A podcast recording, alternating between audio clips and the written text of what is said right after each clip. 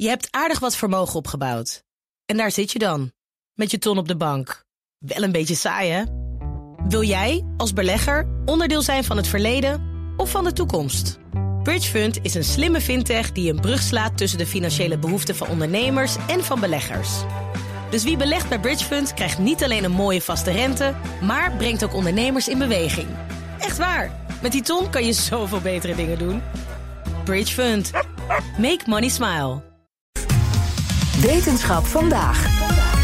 Na 30 jaar vastgezeten te hebben aan de zeebodem, is de grootste ijsberg ter wereld weer in beweging gekomen. En met groot bedoelen we dan ook echt groot, toch? Carlijn Meijners, onze wetenschapsredacteur. Jazeker. Uh, je vindt hem in Antarctica. En hij is maar liefst 4000 vierkante kilometer. Dat is een beetje te vergelijken met een van de grotere provincies van ons land. En hij is ook nog eens flink dik, zo'n 400 meter. De zendmast Lopik, je weet wel, die waar met kerst alle lampjes aan Ja. worden opgehangen. Die haalt de 400 meter niet eens. En die is zo hoog dat je de ronding van de aarde kunt zien als je helemaal bovenin zit. Dus eh, ja, een behoorlijk massief stuk ijs. En het is een ijsberg, dus eh, ja, dan zeg, zeggen mensen al topje van de ijsberg. Steekt deze ook ver boven het zeewater uit? Ja, dat is wel grappig, want hij steekt wel ver uit, maar hoeft niet per se de typische vorm van een berg te hebben om zo te heten, vertelt Michiel van den Broeke van de Universiteit Utrecht. Je hebt de ijskap, die ligt op het land. Die stroomt op heel veel plekken in Antarctica de oceaan op. En die vormt daar ijsplaten. Maar ijsplaten zitten nog vast aan de ijskap. Maar af en toe breken er van de voorkant van die ijsplaten ijsbergen af. En daar hebben we het nu over. Ja, ook als het een platte plaat is, noem je het dus gewoon een ijsberg. Oh, geldt dat eigenlijk ook voor hele kleine stukjes ijs die afbreken? Nou, eh, dit wordt dan bijna een soort mini-college ijsberg. Heel Ja, leuk. leuk. Ja. Eh, daar is wel wat over afgesproken, ja. Als ze kleiner zijn dan 50 meter, dan noemen we ze Burgie Bits in het Engels. Maar dat is eigenlijk meer het geval als je in, een, in Groenland in een fjord bent, waar die gletsjers zeg maar de, de fjorden instromen. Ja, daar is het afbreekmechanisme ietsje minder clean dan op Antarctica. Dus daar heb je vaak meer instortende gletsjers dan, eh, dan hier. En dan krijg je dat soort puin wat drijft eh, voor de gletsjer. En dat noemen ze dan Burgie Bits. Maar daar is hier geen sprake van. Nee, dit is echt een joekel van een ijsberg. Maar die is eh, aan de wandel, hoe moet ik dat zien?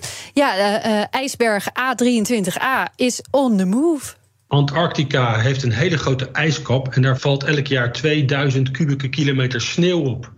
Dus die ijskap die groeit als het ware continu door die sneeuwval. Het ijs stroomt dan vervolgens naar de randen van het continent en de zee op. Daar vormt de ijskap drijvende ijsplaten, dus echt drijvende gletsjers. En daar breken deze ijsbergen vanaf. En soms zijn dat kleine ijsbergen, en met klein bedoel ik dan 100 bij 100 meter, dus nog steeds fors, maar voor Antarctische begrippen klein. Maar soms zijn ze veel groter. Dan praat je over 300 bij 50 kilometer. Dat kan ook. En die eh, hele grote ijsbergen die eh, breken op een zeker moment op in kleinere stukjes. En waar we hier naar kijken, dat is een gedeelte van een grote ijsberg die in 1986 al is afgebroken van de Filchner ijsplaat. Toen stond er overigens nog een onderzoeksstation op, een Russisch onderzoeksstation. Dus dat dreef met de ijsberg mee de oceaan op. Dat hebben ze veilig kunnen stellen. Uh, die ijsberg is vrij snel vast komen te zitten. En dit is een fragment van die oorspronkelijke ijsberg en daarom die kleine ader achter. En hij heeft dus tientallen jaren is die, uh, heeft hij vastgezeten in dit deel van de Weddellzee in Antarctica. En hij is recentelijk weer losgekomen en daarmee ook in het nieuws. Ja, eigenlijk had hij dus gewoon uh, even pauze op de route en is hij nu weer verder gegaan. Ja, en als we over ijsschotsen en ijsbergen spreken, dan denk ik ook altijd aan klimaatverandering. Alles smelt. Heeft dit er ook mee te maken? Goeie vraag. Uh, sowieso gebeurt dit regelmatig. Op sommige plekken bij Antarctica inmiddels vaker door klimaatverandering, maar niet op deze plek. Er is een deel van Antarctica waarin we wel zien dat er meer ijsbergen worden geproduceerd door een opwarmende oceaan. Maar dat is niet in dit deel van Antarctica.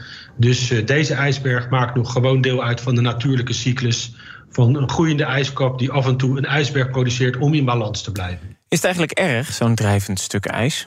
Nou, het is geen gebied waar veel menselijke activiteit is, vertelde Van den Broeke. Dus wat dat betreft niet. Het is wel een grote hoeveelheid zoet water uh, dat zich verplaatst en, en, en vrij kan komen als die zou gaan smelten of opbreken. Dat kan wel een effect hebben op de oceaan natuurlijk. Op de temperatuur van het water, op het zoutgehalte, op het zeeleven.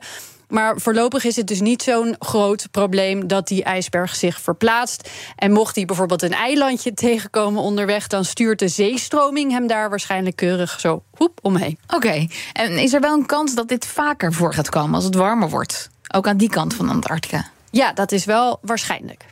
Als klimaatonderzoeker beschouwen we deze problematiek als een langetermijnprobleem. Dus een probleem wat op langere termijn bepalend kan worden.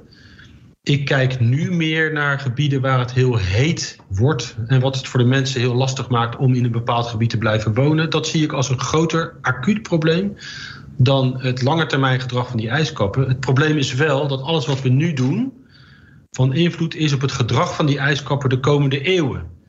Dus het is niet zo dat omdat het een langetermijnprobleem is, dat we er nu niet, uh, niks aan hoeven doen. We moeten juist nu ingrijpen om te voorkomen dat we nog honderden jaren blijven zitten met een kleiner wordende ijskap en een stijgende zeespiegel. Ja, dat moeten we dus niet uh, vooruit gaan zitten schuiven. Hmm. Al zullen we van de enorme ijsberg A23A voorlopig niet al te veel last hebben. Bijzonder interessant dat hij weer in beweging is, is het wel. Ja, ik wil wel een webcam zien. Dankjewel, Carlijn. Je hebt aardig wat vermogen opgebouwd. En daar zit je dan, met je ton op de bank. Wel een beetje saai, hè? Wil jij, als belegger, onderdeel zijn van het verleden of van de toekomst? Bridgefund is een slimme fintech die een brug slaat tussen de financiële behoeften van ondernemers en van beleggers. Dus wie belegt bij Bridgefund krijgt niet alleen een mooie vaste rente, maar brengt ook ondernemers in beweging. Echt waar. Met die ton kan je zoveel betere dingen doen. Bridgefund. Make money smile.